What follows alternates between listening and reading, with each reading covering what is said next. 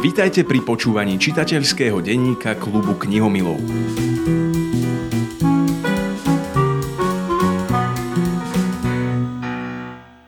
Dôvodov, prečo si prečítať knihu v tieni Einsteina. Americká spisovateľka Mary Benedict upriamuje vo svojich knihách pozornosť na neznáme, ale pritom veľmi známe ženy histórie. Niekedy ani netušíme, o čo všetko sa postarali. Tak je to aj v prípade Milevy, alebo ak chcete, Mici Maričovej Einsteinovej. Bola manželkou známeho vedca Alberta Einsteina, ale sama bola pritom veľmi inteligentná žena. Vedkynia, matematička, fyzička. Mali byť jedným kameňom, Einstein, ale nakoniec ich rodina a manželstvo nezvládlo dvoch géniov. Román sleduje život Milevy ako usilovnej študentky, retrospektívne sa vracia k rôznym udalostiam z detstva a mapuje jej život v čase, keď sa stala manželkou a matkou a všetkého sa vzdala. Moje meno je Martina Švirlochová a tu je mojich 5 dôvodov, prečo si prečítať knihu V tieni Einsteina.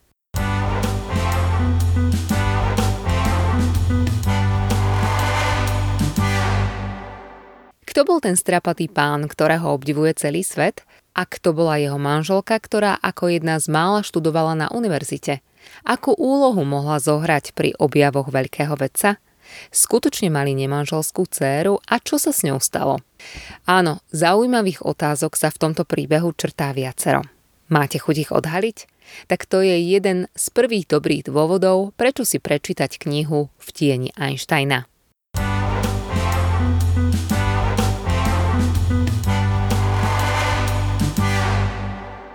Ďalším dobrým dôvodom je fakt, že Mary Benedict píše knihy tak, že sa v nich nájde hádam každá žena, aj keď opisuje osudy tých, ktoré žili po boku či v tieni celosvetovo známych osobností.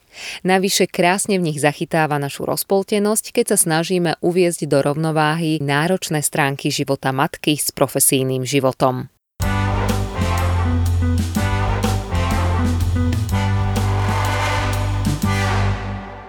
Prečo si prečítať túto knihu?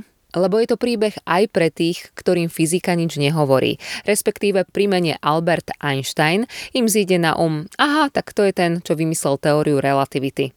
Ale položil jej základy sám? Ponoriť sa do života ľudí, ktorí vidia svet cez fyzikálne zákony, môže byť naozaj vzrušujúce.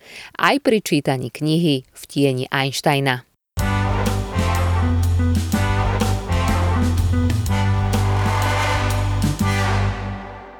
Kniha je aj pre tých, ktorí radi riešia vzťahové témy. Autorka ich zachytáva naozaj veľmi zaujímavo.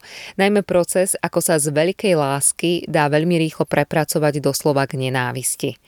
Ako sa človek cíti na začiatku vzťahu, aké bolestivé môže byť precitnutie a čo všetko treba občas podstúpiť preto, aby manželstvo prežilo.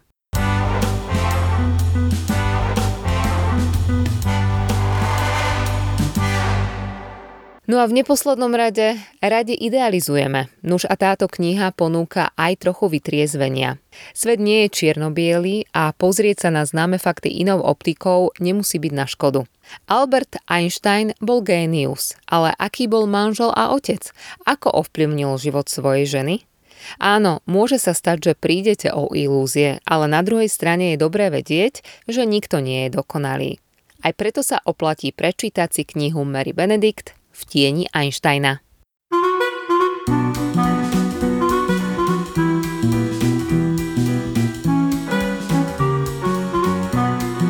Počúvali ste čitateľský denník klubu knihomilov.